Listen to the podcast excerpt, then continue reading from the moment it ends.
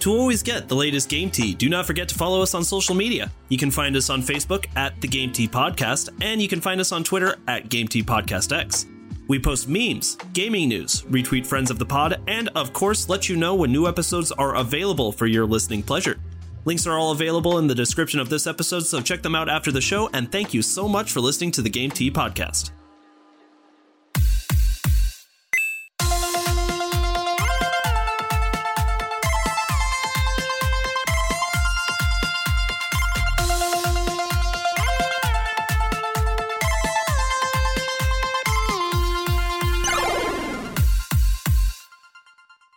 Everybody, and welcome to another episode of the Game Tea Podcast. My name is JP. I'm Peaches. And I'm Zar. All right, so today is an interesting episode. We are doing Tales from the Backlog. I love this segment, and it's interesting for a couple of reasons. First of all, the first time you ever heard Peach's wonderful voice was actually in a throwback from an a, episode of Tales from the Backlog, right, Peaches? Yeah, uh, the crazy thing about that is uh, I was super confused when Zach called me. Uh, I'm sure you were. Because, first of all, who calls people anymore? Obviously, just right off the bat. Your phone was ringing. You're like, what is that sound? um, but like, second of all, my hearing is just generally bad, especially when like I'm on the phone talking to somebody. And so Zach is like asking me these questions. He's asking me if it's okay if like you know they use you guys use the recording of my voice, etc. And I had no idea what I was agreeing to because I didn't actually hear what Zach said. But I was just like, yeah, sure, that's fine.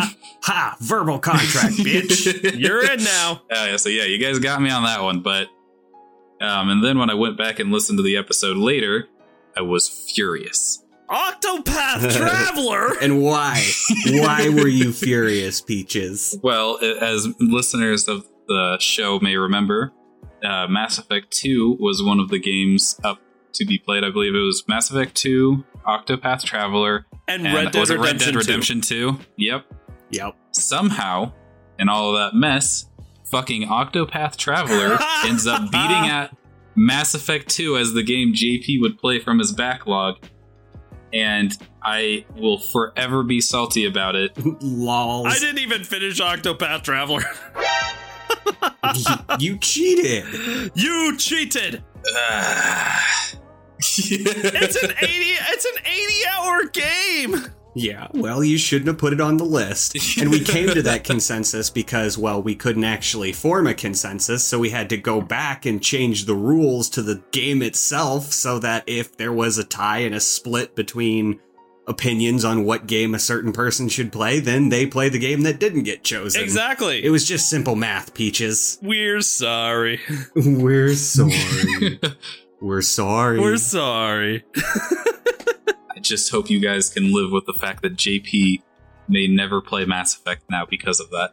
That's honestly true because the backlog's getting bigger and bigger, but that is the point of this game. As a little refresher, in Tales from the Backlog, each one of the hosts pick out three games that they have backlogged in total, and they will give a short description of each game and why they backlogged it in the first place. And then the other two hosts have to come to a mutual agreement of which of those three games is going to be the host's next play. Like Zar just alluded to, if we simply cannot agree to disagree, they have to play the game that didn't get voted on in the first place. So, no shenanigans, boys. I know we love shenanigans, but we've got backlogs to get through. How great would it be if one of us phoned Zach for his opinion? Ooh, man. Really just send things full circle. Oh, if it gets to it, it'd be so funny to call Zach. That's a great idea, actually.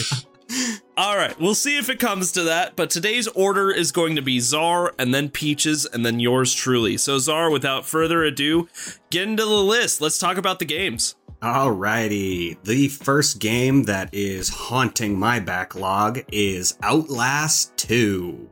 You haven't played Outlast 2? Oh, I've, I've played a little bit of it. I played about three to four hours of it, but kind of put it down from there. Not sure why, as many of these backlog games go. I, I tend to start them and then never finish them. But that's what's great about this segment is because I'll be able to finish one of them. to start off, I bought Outlast 2 a few years ago because, well, it's obviously a fantastic horror game. I mean, come on. Outlast was revolutionary in the horror genre, man. I mean, that game was a big deal. Oh, yeah. No, Red Barrels really killed it, knocked it out of the park with this horror genre. It is terrifying. Fantastic horror game, one reason I got it, but also my roommate at the time had just finished it and thought it would be hilarious to watch me poop myself because of how scary this game is, as we alluded to. For those that don't enjoy frequent panic attacks, Outlast 2 is where players will take on the role of a loving, albeit useless husband named Blake in search of his wife, Lynn. With the opening scene, the married investigative journalists get separated in a helicopter crash somewhere in the middle of bumfuck nowhere, Arizona. Not a fun place to be, let me tell you. On their way to Arizona, they were researching information about the murder of a pregnant teenager being somehow related to possible cult activity. Well, it turns out their lead was right because a religious cult does have murderous influence in the area, and they are led by a sadistic son of a bitch known as Preacher Papa Knoth. Now, I'm not even going to go into details about what makes this villain extra grotesque because it's not exactly in SFW. But I will tell you that Papa Knoth makes finding Lynn a bit more than obvious, yet really complicates getting to her. I mean, I'll let you guys guess on where she could be. She's either in the creepy, dilapidated chapel, at home listening to the Game Tea podcast, or sitting on the beach in the Bahamas. And I'll give you a hint she's not in the Bahamas. Oh, good. We got another fan. Yeah. All right. Sadly, she is not a Game Tea podcast fan, but she oh, damn oh, well should be. All right, yeah, she. This game's already out. I don't know. You, it's over. it's, it's done. No, no, never playing this game. Not a fan of the Game Tea podcast. Done. Anywho, so Lynn is actually less than safe in the hands of the cultists. So now you know where she is. But how do you get to her? Well, the answer, my friends, unfortunately, is stealth. Sneaking. Oh, you hate stealth. That's why this has been backlogged because you have no fight mechanics. It's stealth. Yeah, that's that's probably that that is definitely a really big reason of why I did not struggle through this game. Although I did end up beating the very first Outlast with a group of my old roommates when we lived together back in college. But you know, we fought as a team and then the biggest roommate Jaeger discovered that he could just charge at the monsters and they were so confused about the small scrawny protagonist rushing them that they would never attack us. Nani? was that the real reason why you backlogged Outlast 2 was because of the sneaking mechanics? Yes and no. Um definitely heavy on the sneaking mechanics which I really don't like, but also I really like sharing a group experience of a horror game mm. or really any deeply narrative, beautiful, and story driven game. I like to share that in a group. Hence why I kind of had a YouTube channel, you know? I mean, I know it's still me just recording in a room by myself, but it's the shared reaction of an experience that I love with horror games. But yeah, so that's that's kind of why I backlogged it. Um and yeah, what else is there to say? other than you can't kill the monsters. Unfortunately, the protagonist has negative five useful skills when it comes to survival. So, and the worst battery finding skills ever. Why are all these batteries like a quarter of the way uh, full still? Not only that, but why the hell are there even batteries there? There's not a single electrical device in the whole fucking village. That's a good point. yeah, it's pitchforks and battery like, powered pitchforks. don't even get me started on the fact that there are sharp instruments littered throughout every inch of the area where you will traverse. And your guy's just like, no, I'll stick with my camera. I'm, I'm fine. I don't need a sharp sickle or pitchfork or even a lit torch to my aid. Yeah, that sounds about right. But that really is what make Outlast makes Outlast special is the fact that you don't have a way to fight back. It, it really I know that it, it doesn't make sense in the world, but but that's what makes it more relatable because, you know, throw yourself into this situation, you wouldn't be that useful either. And so, I mean, I think it's rather generous that this game gives you a camera with a night vision option and an easily concealable body type. I mean, it's pretty damn easy to hide, and apparently, if you just crouch in some grass that's like chin high, then nobody's gonna see you. Where'd he go? Where'd he go? But yeah, so overall, general simplistic synopsis of this game you videotape the scary shit, you hide in barrels of piss, and hope to hell that nobody sees you. You're not fast, you're not strong, okay? You're just scared and alone, and it's stressful. It's just so stressful. And apparently, they're not a fan of the Game Tea podcast, which is a pretty big downside to go with all those other things as well. Well spoken. Well said. Zero out of ten. Zero out of ten. But yeah, so that's that's Outlast. what else you got? All right. So, in the era of this segment that we do here, uh, since we've only done it once, the last thing that we do before we move on to the second option of games is we go over the Metascore and user score taken from Metacritic.com. Oh, I forgot that was a part of this. yep, yep. We get to look up the score. So, we have like a numerical comparison on the games that we're choosing. But we're not getting into any of the comments. We're just leaving it at the score and moving on because that's an entirely different segment. Fair enough. Yes, it is. So, the Metacritic score given to Outlast 2 was a pretty solid 77, with a user score being a not so solid 6.6. Eh, yeah, but I mean, they were probably comparing it more to the first game, and it's like, I'd agree that Outlast 2 isn't as good as Outlast 1, because I have played both.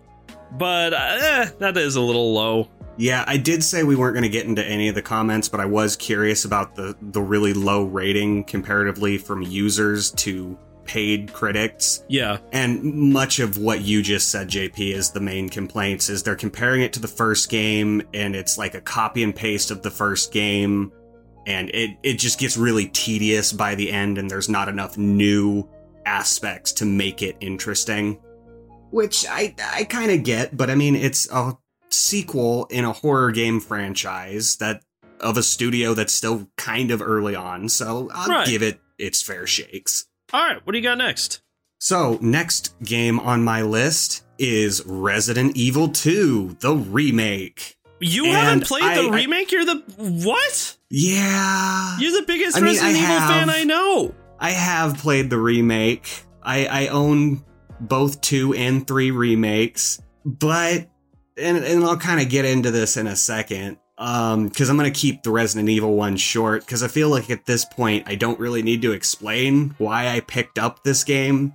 I mean, just simply I'm a huge fan of the series for most of my life, and it's a Uh-huh. fantastic remake that was good enough to be nominated for Game of the Year. So I suppose we'll just leave it at that. It, it is. It's. I've played this too. Fantastic. And so that that brings me into my experience with this game and I if if you have played the game and you know anything about the Resident Evil franchise, um, there are multiple stories that you play as, and alongside the main character, the main front and center character, there's always a supporting partner character that has a set of story to go on. And in this case, the front and center character players will be taking on the role of Leon S. Kennedy and what happens on his first day of being a police officer in Raccoon City. Mm-hmm. After you beat Leon's campaign, you unlock Claire's campaign, Claire Redfield.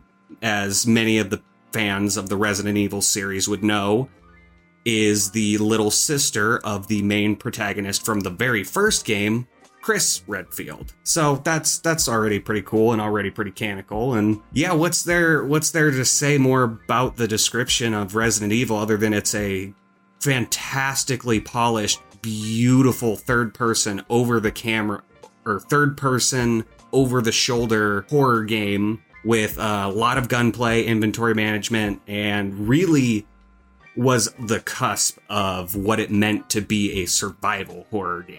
So, like I said before, I played through, beat Leon's story, got about halfway through Claire's story and put it down, and didn't even make it past the two extra unlockable stories past when you beat the main characters originally, Mm-hmm. is their extended story to actually finish the game. Which is possibly a reason I put the game down because of how tedious it is to beat the game four different times just to see the whole story. I'm not gonna lie, I'm not getting a very good case to make this the game, but I also haven't heard the last one yet or the critic score, so That's that's very true. Um, this game, although uh, I have not said too much about it today, is very important to me and should and deserves to be on this list because of my innate fascination and obsession with the Resident Evil series. Like your reaction to me not beating this game was like, "What? How? Yeah, You are the expert." So yeah, I really I need to go back to this game and well, maybe you guys will pick it. Anywho, the Metacritic score for Resident Evil 2 Remake on the Xbox One, I should specifically add, because for whatever reason it's different across PC and PlayStation. Anywho, the Metacritic score is 93 with a user score of 8.6. So pretty solid game Yeah, right wow. there. yeah, that is good. Yeah, that's that's a that's a pretty heavy hitting game. Anywho, moving on to the last title on my list for Tales of the Backlog is Castlevania Lords of Shadow 2. You guys may find this a little bit familiar because avid listeners will notice that this game was actually on my list the first time from Tales of the Backlog. Or more specifically, the prequel to this game, Lords of Shadow 1. Uh huh. Look, if you're trying to sway the opinion of the court, I'm letting you know right now it's not working. I will stay unbiased on all three of these games. Order. Oh God, please do. I don't. I don't want this last one picked. There's a reason why it, it came up Then twice. why'd you put it in here? I I started it because it was a, a free games with gold before the the first game, not the second. Never finished it. Went on Tales from the Backlog, and JP and Zach chose that for me to play next. So I beat it, jumped into the second game, which I incidentally got for free with Xbox Games with Gold. Okay. So whole series for free, which is nice. that's nice. but I never made it more than like an hour and a half into it because it was so tedious and very dated. In this fully 3D sequel to a Castlevania reboot, players take on the role of Dracula himself, who wakes up about a thousand years after the first game pl- took place. And yep, the player starts the game exactly where they ended the first game, but much like a character left AFK, Dracula has also been sitting for a thousand years, starving himself and brooding over things he can't change. Interesting. So, what prompts this perfect image of an angsty teenager to get up off his ass? Well, apparently Satan is back and rather pissed off that you whooped his ass in the first game and bring which brings us to the classic action adventure formula that they present to us Mm-hmm. from basically starting with a starved bitch boy Dracula and eating your way across a modern landscape to build yourself up to be a badass. I mean, we've we've seen this formula before. We've seen a lot of platforming mixed with fixed camera angles in the like late 2000s, kind of dwindling into the 20 teens which this game came out in like 2014 or something, so it feels really dated for the year that it actually came out. Aside from that, this game boasts an open world comparatively to the first game, which just means that there's an underground sewer system that takes you to different sections of your castle as well as the rest of the city Mm-hmm. but provides you no useful map or fast travel options, so you don't really know where the fuck you're actually going. Oh, that's a bunch of baloney. Yeah, no, it's super frustrating and it sucks. All of those annoyances aside, the brief time I played it, I thought it was fun. I mean, the story's compelling. I finished the first story, loved that. And it's always fun to see the plethora of grotesque monsters packed into the Castlevania franchise Absolutely. they they do classic Frankenstein monster movie lore pretty well. Well, all right. What about the Metacritic score? Well, unfortunately, we have, I guess, not as low a score as the first game, but for a critic score, we have a 70, and a user score, we have a 7.8. Yeah, kind of mediocre, but not bad. Like I said, a lot of fun. Backlogged because there were better things. okay. Um, so it's time to get into the discussion of which one of these games Zar should play next. So, Peaches, I want you to take the first word on what you're thinking here, because to me, uh, the obvious there's an obvious choice, but I want to hear what you think. All right, well, let's just get the you know elephant in the room out of the way. I think Zar fucking hates Castlevania Lords of Shadow too, huh? Oh yeah, it really sounds like he does. I, am gonna go ahead and eliminate that one out of hand. Um, okay, good choice. I was thinking of the exact same thing. But I think these last two games between Outlast 2 and Resident Evil 2 are going to yield a pretty good con- uh, conversation. So, what do you think about that? There's one thing that stuck out to me in when uh, the Outlast 2 conversation was going on, where you guys said it's essentially a rehash of the first Outlast game. And to me, that typically means, you know, it's not treading any new ground. It doesn't really stand as, as, a game on its own without looking at the predecessor. And so, for that reason, I would go look at Resident Evil 2 Remake as tons of people like are really excited about that game. And I mean, you guys said it, it was nominated for some uh, Game of the Year awards. So I feel like that's the standout contender here among these three games. Yeah, you know, I don't want to sway any opinion either way, but I have been waiting to actually even start Resident Evil 3's remake until I beat Resident Evil 2 and have recently been co-oping Resident Evil 5 with a buddy of Yeah, well that sounds so, like a you problem, Zar, if I'm being honest with you. sounds like a me having a great time. I'm biased in this because I at first I really wanted it to be Outlast 2 and obviously I want good conversation for the podcast, but if I were to make a case for Outlast 2, it would be this. Out the the Outlast series in general is very influential on the horror genre and added a lot of mechanics that are used in like more modern horror games I've noticed. But that exact same argument could be applied to Resident Evil and in fact probably applies more to Resident Evil. So you know even though like I want to say Outlast 2 cuz I enjoyed that game, I also really enjoyed Resident Evil 2 remake it's one of Zar's favorite series. I can't believe he haven't played it. He hasn't played it yet. So, you know, I hate to say it, but I am also going with Resident Evil 2 remake. This feels like it was too easy. Uh, can we add some controversy in here? Zar smells. Somebody give Zach a call. No, Zach doesn't get an opinion. He's not. He hasn't heard of any of these games. give Zach a call to also get him to agree. Zach would be like, ring a ding ding. Hello. What are the three options? Tell them to play World of Warcraft. Click. That's literally how the conversation will go. Uh, all right, Zar. Um, I know I kind of wanted more conflict there too, but I mean, I simply can't disagree with you there, Peaches. It's got to be Resident Evil 2. Well, when you when you know, you know. I'm okay with that. Guess I'll be playing Resident Evil 2 next. Dude, you're gonna enjoy it. I just, I mean, it was like a year ago when I played it, but it was a lot of fun. That Titan, well, yeah, like I, HD. Oh. Like I said, I beat I beat Leon's campaign uh, his first campaign and got partly into Claire's, but never got the extended director's cut special story. Well, there you go. That was the only other thing that was holding me back from choosing Resident Evil. Is I'm like, he's played it just not with like the super extended secret shortcut thing.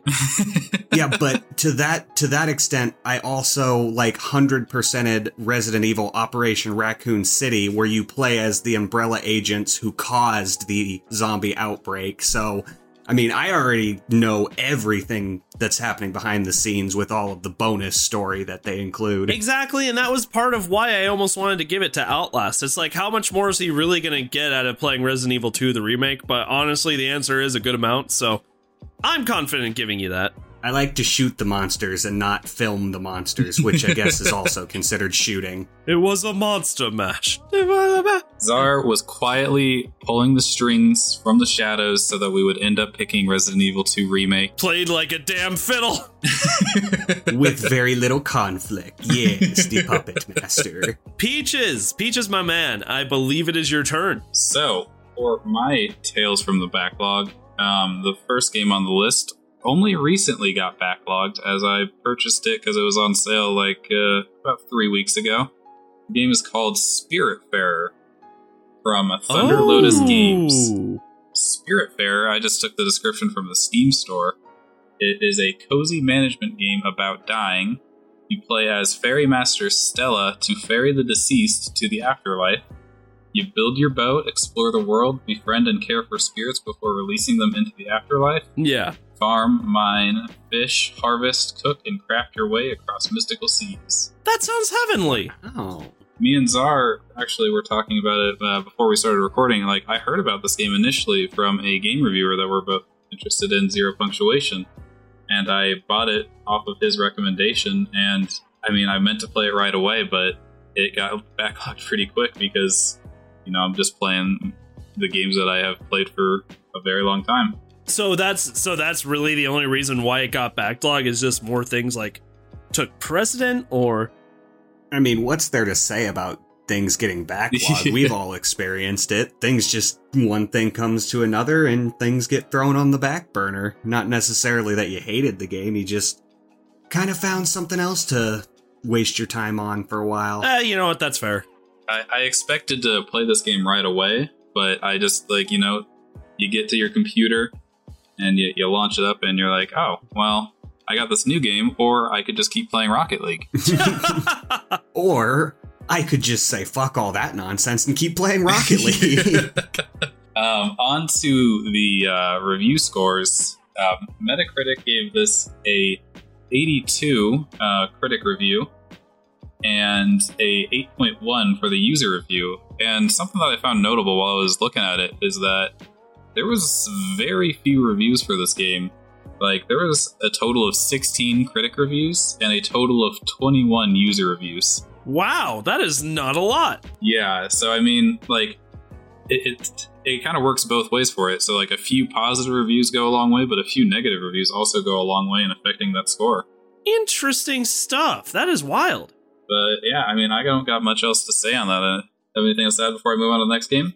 Spiritfarer is a very interesting game. If I'm not mistaken, uh, it caught my eye during one of Nintendo's directs, and I thought that of all the games in that direct, that's one of the ones that definitely stuck out to me as something that I would personally play. And in those regards, I actually see where you and I kind of have overlap in some more of those like indie, like more out there type titles. Something that Zar or especially Zach would never get into. It's something I've got in common with you, though.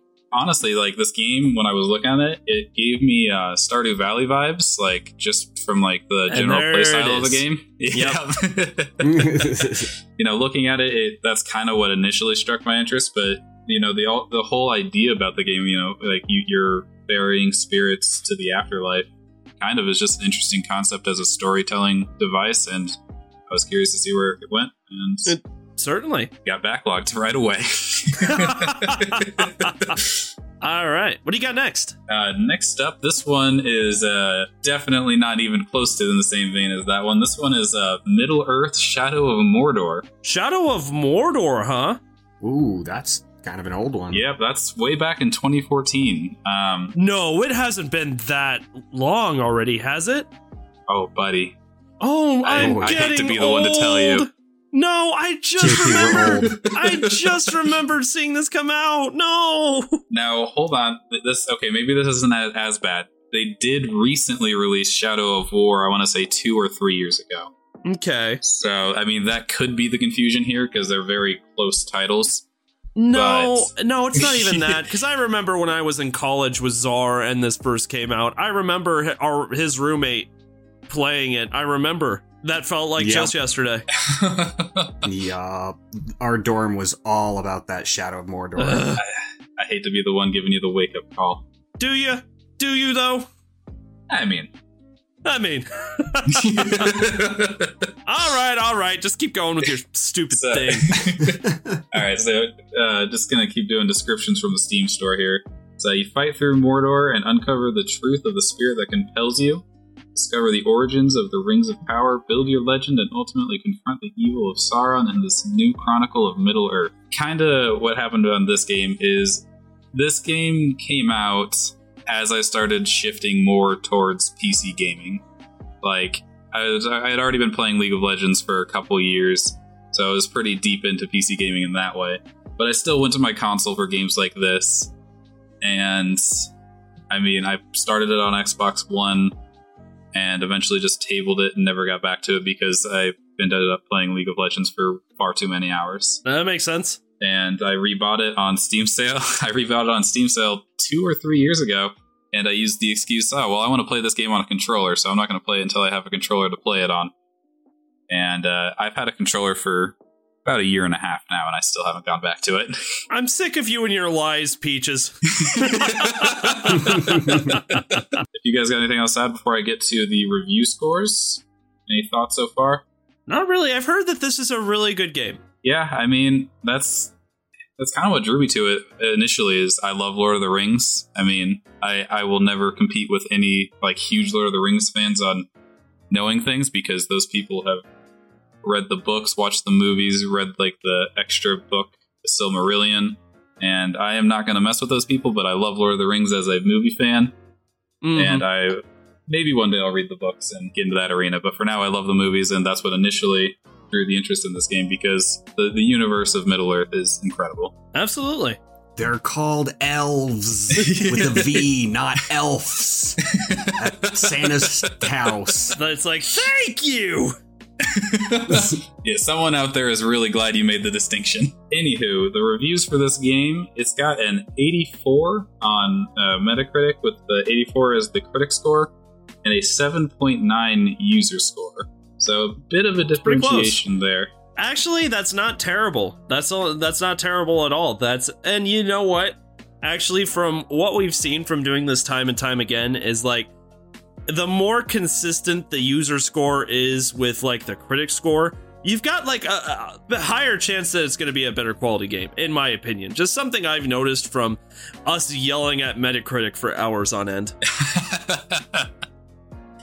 yeah, I mean it's it's definitely not as uh, big of a discrepancy as you'd see in some other more controversial games. Like I think Last of Us Two had a pretty big issue with Metacritic for a while, and I think that's sort of evening out oh now. yeah, oh yeah. We don't got to get into that right now, but yeah, it definitely could be worse. All right, what's the final guy? All right, the last one is a bit of a old classic. Uh, it is Star Wars: Knights of the Old Republic 2: The Sith Lords. Way back in 2005, that game was released. Ooh. Yeah. Five years after the events of Knights of the Old Republic, the Sith Lords have hunted the Jedi to the edge of extinction. And a little personal side note there: that seems to happen frequently in the Star Wars universe. Yeah, no kidding. Um. it's like every thousand years or so. They've hunted them to the edge of exist- uh, uh, edge of extinction, and are on the verge of crushing the old Republic. With the Jedi Order in ruin, the Republic's only hope is a lone struggling Jedi to reconnect with the Force. As this Jedi, you will be faced with the galaxy's most dire decision: follow the light side or succumb to the dark. I initially played this game when I beat Knights of the Old Republic a few years ago and I don't know what happened. I love Knights of the Old Republic 1. I played that until I beat it to like a, about as completion as, as I could be because I, I'm a little baby and I can never do like the dark side choices. So I, I completed it in the sense that I did everything I could that I could do while being like on the light Well, side. being a light side user, you know what? I understand. yeah, so I, I was as completion as I could as I could be with Knights of the Old Republic One. And I immediately came to this game, and I don't know what happened, but I just I played for like I want to say two hours, and I was like, "That's all for me," and then I never came back to it. Interesting. Okay. You've got quite a really good list here. I'm excited to debate about this one. And uh, one thing I thought was interesting, real quick note for Knights of the Old Republic 2. Apparently, uh, so Knights of the Old Republic 1 was made by BioWare, while Knights of the Old Republic 2, apparently it was made by Obsidian, who, you know, you'll know from like Fallout New Vegas and The Outer Worlds. And grounded. Oh, And that's Grounded, true, And, like, Grounded. four other new Yeah. games this year. Yeah. I never realized that. Yeah, I, I was surprised when I was doing research on this game that, like, they switched developers for the sequel. I don't know. I, I was pretty surprised. Fun fact. That is a fun fact. That is a fun fact. All right. What about the Metacritic score? Uh, so for the Metacritic score, we got a 85 as the critic score, and uh, 8.5 as the user score. Funnily enough, Ooh. okay. Yeah, that's a it's as clean as it gets. All right, JP, what are you, what are you thinking on on games that Peaches should play? Oh, this this really is a hard list. He's got a lot of really good stuff here. And I think in my mind, part of what's making it challenging is like, I almost, with Tales of the Backlog, even though I know this isn't how you're supposed to judge it, go like the instinctively, I'm like, okay, well, which one of these is the oldest game? But which would be Knights of the Old Republic 2 in this case. But like, I'm gonna be honest, I'm leaning more towards Spiritfarer in this case. Really?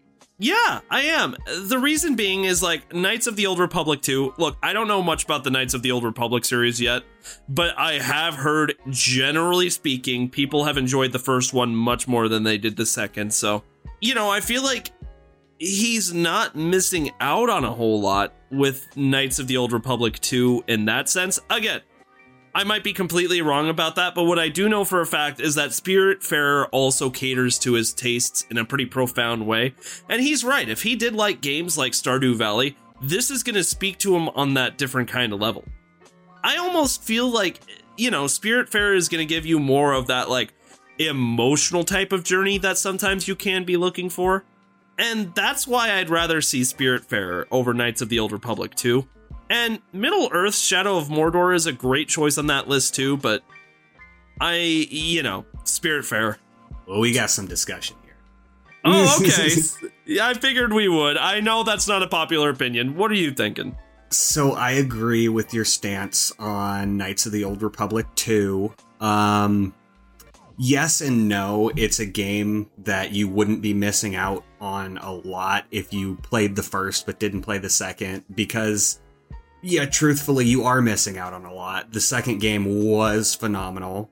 Was it exactly like the first game? Well, obviously not, with how Peaches just said that it was done by a different game developer. Mm-hmm. But it at the same time, like it is so engrossing and it just builds on everything that made the first game incredible. However, I still don't think that it should necessarily be picked for Tales from the Backlog, considering all of the surging rumors from this year and the previous year about a remaster of the first and second KOTORs. Oh, okay. Yeah, you might get a revamped experience with the KOTORs in the near future. So I think we can table that. However, I my vote is for Shadow of Mordor because Really? that game if you like The Lord of the Rings and you are engrossed with beyond the hobbit culture of the series, like this game is for you. This game is so deep into Mordor, you are basically in the ass end of a troll. And it is so much fun between the RPG elements of leveling up your character to literally materialize 40 feet ahead of him to choke out an orc only to disappear and go kill three more within like five seconds. Well, Peaches, it looks like you're playing Octopath Traveler. Yeah. No, no, you son of a bitch. That's never happening ever. Looks Okay. like you gotta buy and play Octopath Traveler. So that is a good point. Let me ask you this, Peaches. Are you a huge fan of RPG elements? I mean, a, a huge fan. I get like most of the games that I play or that aren't competitive games are generally RPGs. Well, I guess that's not even necessarily true. Um, but yeah, I tend to uh, favor like like a customizable like RPG experience. Yeah. Eh, So here's a question, and based on your answer, I'll probably cater like which one I think you should go with, and I'll debate some more with Zar. What is the rest of your gaming lineup looking like right now? What are a couple of your other games? Okay, so games that I'm in the middle of. Well, I started up another playthrough on Divinity Original Sin 2. Okay. Um, I am playing World of Warcraft a smidgen, like not a ton. I mean, I I, I think I kind of burned myself out on that, and uh, you know, Zach is way ahead of me now, so Oh yeah, no catching up to that. Oh yeah, that's how Um, it goes. But actually, what I've been playing the most uh, recently has been Minecraft and Rocket League. Minecraft too, huh? Yeah, I, I've been playing a lot of Minecraft. I got some buddies going on Minecraft, and uh, I got a little little Minecraft realm. It's a fun time. I don't know where you're going with that question, JP, but that doesn't really help me make my decision. what I was go that's what I was going for is when I'm playing a variety of games, what I like is, you know, well, variety. What I was seeing is like what else is he playing right now? Like based on what he's playing, would it make more sense for him to have a you know, like if he were in the middle of fighting games all the time, would it make more sense to give him an option where he has a chance to veg out with Spiritfarer? Or if he's playing things that are more calm, would it make sense to give him something a little more edgy and fun like Shadow of Mordor? And the truth is, he's got a really even palette right now. You know, like that didn't help me at all either. Glass of plain water here. Although, if you're suggesting that you're playing more of Minecraft, and more of Rocket League, I would prop my needle would probably tip over to Middle Earth. I'd probably be okay with letting you do that next. Zar, any thoughts? I I agree. I'm still sticking with Middle Earth. Um, yeah, I really he's switching like the Spiritfarer. Reverse Uno, bitch. but no, I, I really like the notion, especially when you're playing a game like Minecraft or Rocket League, having a nice outlet for a story option. So, you know, you can go start to fi- finish from this game and it's not just endless cycles of the same thing over and over. Zar, you got Resident Evil 2 Remake. Peaches, you've got Middle Earth Shadow of Mordor. It's JP's turn. All right. A little bit like Zar, I also have a theme on my list, and I'm going to see if you guys can see what it is. So, fun story I bought all three of these games from gift card money. That's. Do you remember that surgery that I got back in December? All of our listeners will uh, remember. Oh, um, yeah. My bandmates surprised me one night by giving me a hundred dollars to use on video games. Right, and that night I spent it on Cyberpunk, and I also spent it on two other games that are on this list. And then I've got one more game that I bought from a sale. So shout out to my bandmates. Those guys are awesome. Um, can, shout out to the bandmates, but also, can I go ahead and just pick Cyberpunk? I played Cyberpunk. do it again. What do you What do you mean? This. Fuck, you're right. Game over. Roll the credits. Lols. Okay. So first game on this list is Ghost of Tsushima. After all of your hype. Wow, you know, JP. Oh my gosh, I remember talking to you about this game. Oh my gosh, right when this game came out, I was playing this and talking to you, and I can't even remember what you were in the middle of. Okay, so here's the funny thing. My uh, younger brother adores this game. And almost every day, he's like, hey, when are you going to play Ghost of Tsushima? And I always look at him and I put my hand up and I go, I'm working on it. every day. Well, it's time to live up to that. So, no, I have, yes, it's a PlayStation 4 exclusive known as probably one of the strongest in the series, but no, I have not played Ghost of Tsushima. So, real quick synopsis Ghost of Tsushima is an action adventure stealth game played from a third person perspective. The game features a large open world with what er, without waypoints, which can be explored without guidance. Players can travel to different parts of the world on horseback an item that acts as a grappling hook is available to access difficult to reach areas. The game features side quests and non playable characters with which the player can interact. So, look, Ghost of Tsushima is just another addition to the amazing PlayStation lineup of amazing exclusives. If you like Samurai, you're going to like this game. If you like stealth, you're going to like this game. If you love a beautiful world, a good story, amazing characters, you're going to love this game. And the worst part is, I know these things, and I don't know why it just keeps getting shoved to the backlog. You know how it goes. I seriously don't understand how this game is on your backlog, especially considering we voted for it in several categories in the Game Awards. You're absolutely and you right. hyped it up while playing it several times. Like, how far did you make it into the game? An hour. Oh. An hour. Listen, okay, truth be told, I did hype it up more off of like the recommendations of friends. And that hour, I'm gonna look, in fairness to me, that hour is very revealing of like how beautiful the world is. Didn't get much into the story, but like I could tell it was going to be magical, and then for one reason or another, I just put it off. All right, so real quick, um, I I got to be honest. I think the story of Ghost of Tsushima is kind. It's it's a weaker story. generally speaking. But Yeah. it doesn't really matter because like the the story of the game is just kind of what gets you going. Like it's really like the gameplay and like the fun of it that keeps you engaged in it. And also, I I do know why you did not play this game when it came out. It's because all of you dorks were playing Paper Mario. Oh yeah. yeah, no, I remember. I haven't finished that either. No regrets. Paper Mario. That was a good game. I should finish that. oh my god. So Ghost of Tsushima doesn't need much more of an introduction. Um, Metascore or Metacritic gave it a critic score of 83 and a user score of a 9.2. It's a really solid game, guys, and I mean all of the games on this list are super solid. I'd be very excited to play any of them. Um, any questions before I move on? Yeah, do, do you remember when I told you to play Ghost of Tsushima? We were talking in Discord, and I was like, "Hey, you should play Ghost of Tsushima," and you're like, "I'm gonna play Paper Mario instead, forever." Are you just gonna hold that over my head like forever? you I mean, I might.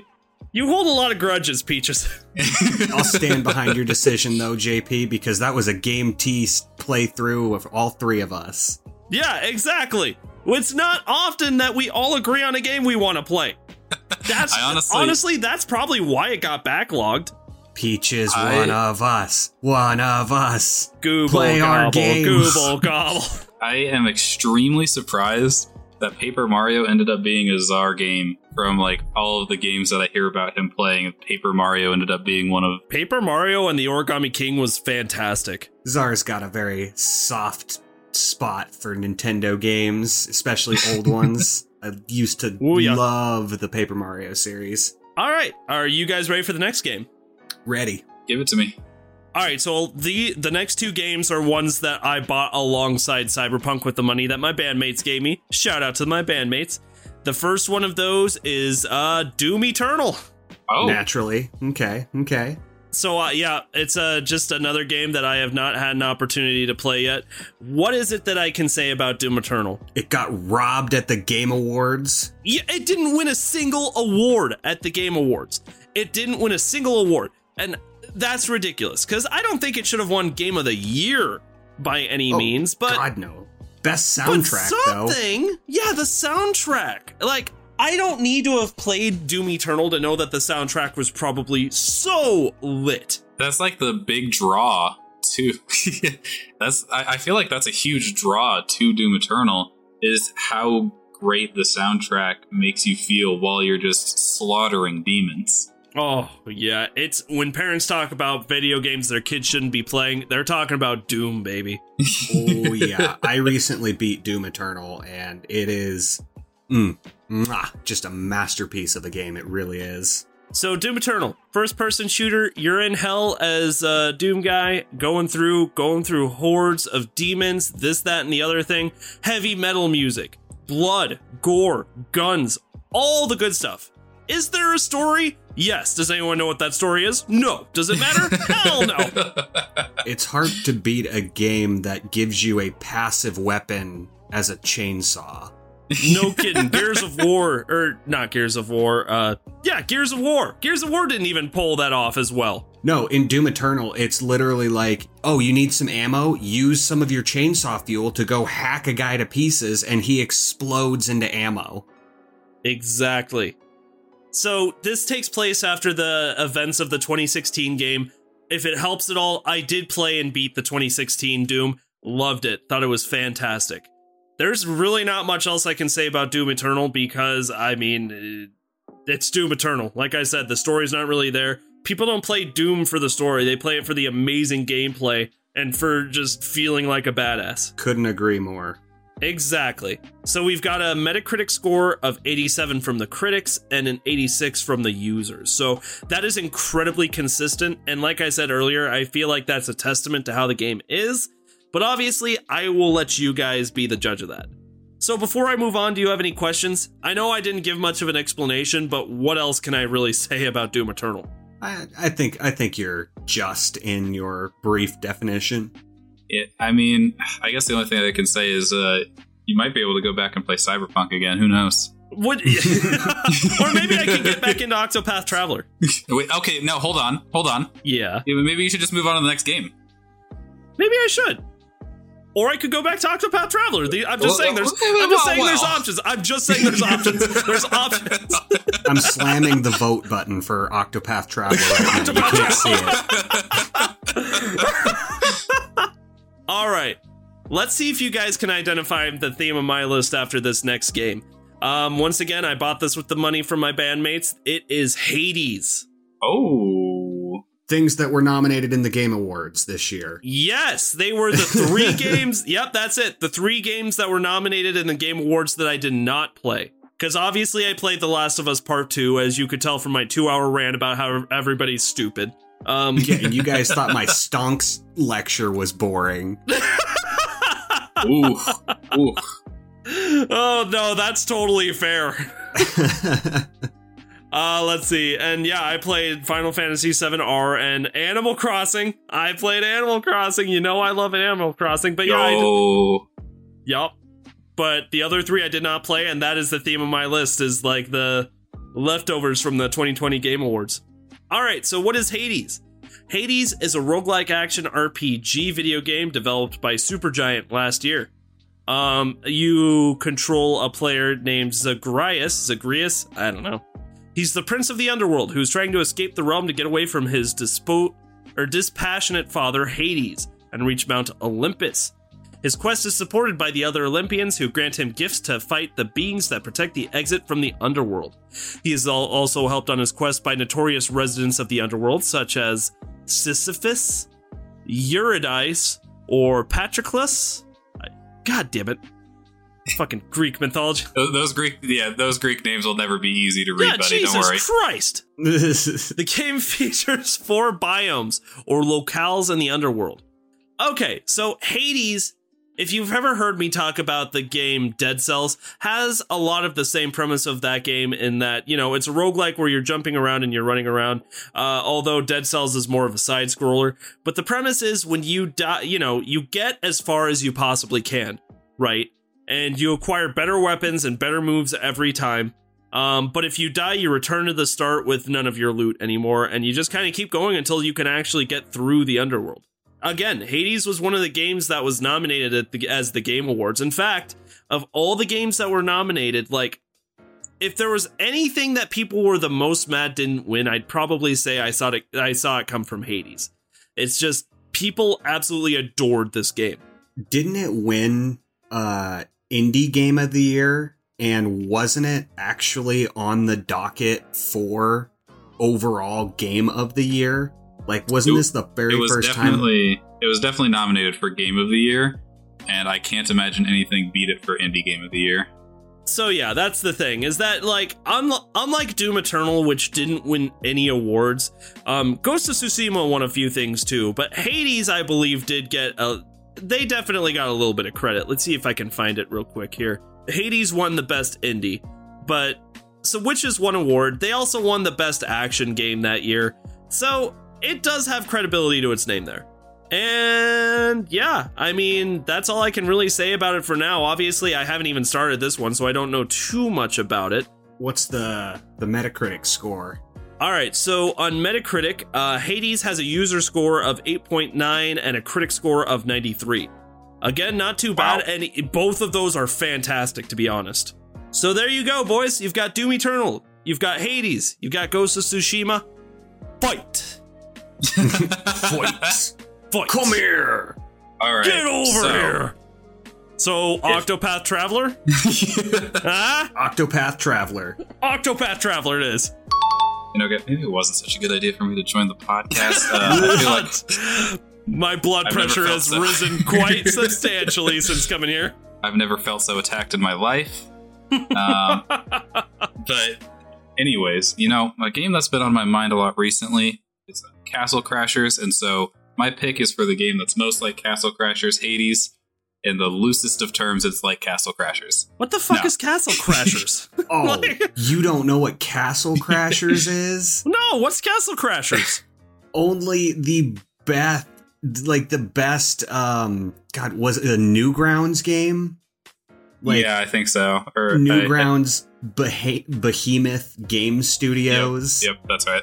Yeah, it's it's just a four person side scrolling beat 'em up where you play as like medieval knights in redonkulous scenarios trying to rescue princesses and then fighting with your co-op po- partners to the death just to kiss the princess. That does sound like fun. oh, it's such a good party game and I I love that you relate Hades to Castle Crashers just in the sense that it is a phenomenally made indie game. But honestly, my vote was already for Hades as well. Um, just based off of the types of games that JP likes to play. And I mean, I'm sure it's more or less a quick indie title that has a gripping story and, you know, good enough side scrolling platforming that JP just absolutely adores. I think there is no other competition other than Hades. And I feel like it's important to give credit to the other games where credit is due. Obviously, Ghost of Tsushima is a great game that JP should eventually get to, and obviously, Doom working on it. Eternal is, is a good game. Like, I I haven't played Doom Eternal, but it, you know everything I've heard about it is nothing but positive things. Yeah, But it's I so good, but it's frustrating as all hell. Like Doom Eternal is wicked hard compared to the reboot predecessor. Wow, really? Yeah, no, it's it's kind of a rage game at this point, even just on like normal Ooh, setting. I love rage games. well, that's too damn bad because Oh, you're that's- playing Hades. I'm not. I ain't even mad. I'm really excited. I think Hades is just it's it stands out even in like the huge category of indie games. Like it stands out too far above indie games to not be picked. Whereas like Ghost of Tsushima and Doom Eternal, while great AAA titles, are they exceedingly better than their like closest competitor? I don't think so. Right? I think Hades is exceedingly better than its closest competitor.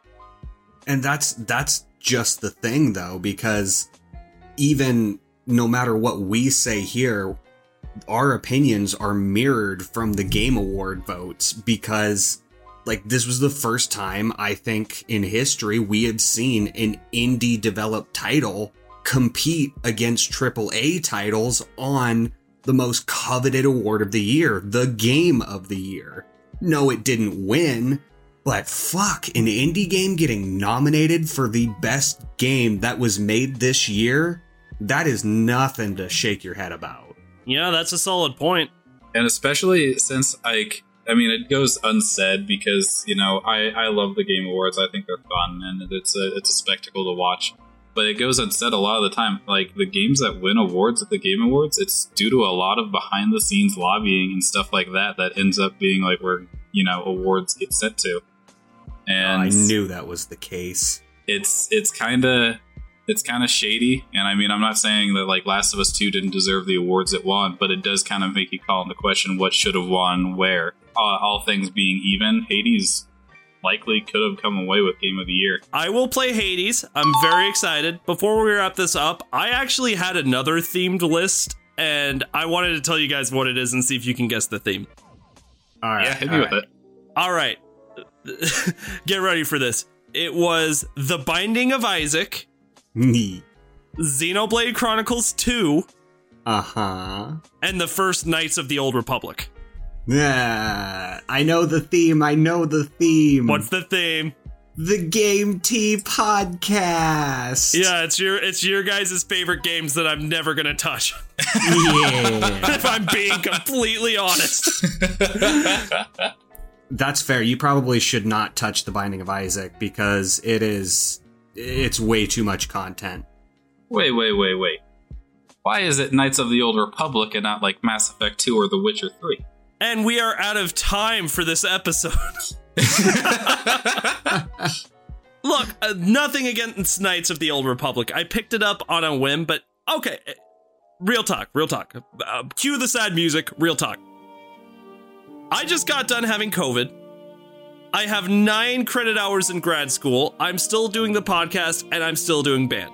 I need a game where I can play it in short bursts. I was terrified that you were going to pick Ghost of Tsushima. Damn. Can I change my my decision? No! no, you may not. Let's get Zach on the phone, see what he has to say about this. no, no, no, no. I feel like Zach would pick Hades too. I mean, we just triple down on Hades. That's true. He fought tooth and nail every cat- category that Hades was in for the Game Awards. He did. He was a huge advocate for Hades, which I think says a lot about it too, because Zach's not usually into indies. The game speaks for itself. I mean, the audience is speaking very loudly for it as well too. It it's an incredible game. All right, boys. Well, we now have some gaming to go do, so I think it is time to end this episode. Is there any final notes? Did we learn a lot about each other? Is it about the friends we made along the way? I'm happy with the game I'm gonna play. I'm excited to play Hades, guys. I really am. I'm still mad at Octopath Traveler. Lols. I can't wait to play Octopath Traveler. That's the game you guys chose for me, right? Lols sure is. Get on it. Can I sign out early? No, no. All right. That'll do it for this episode of the Game Tea podcast. We will see you all in the next episode. You just got your game tea. Later. If you like what you heard today and you're looking for more ways to get your game tea fix, check us out on Patreon. With bronze, silver, and gold tiers starting at $2 a month, there are several incredible rewards you can receive for supporting the show, such as a follow from us on Twitter, access to a monthly Q&A session, an invitation to our private Discord server, and even bonus episodes of the podcast only accessible to patrons. Your donations will be used to make the show even better. The link to Patreon is in the description with our social media, so go check it out. Once again, thank you so much for listening to the Game Tea podcast.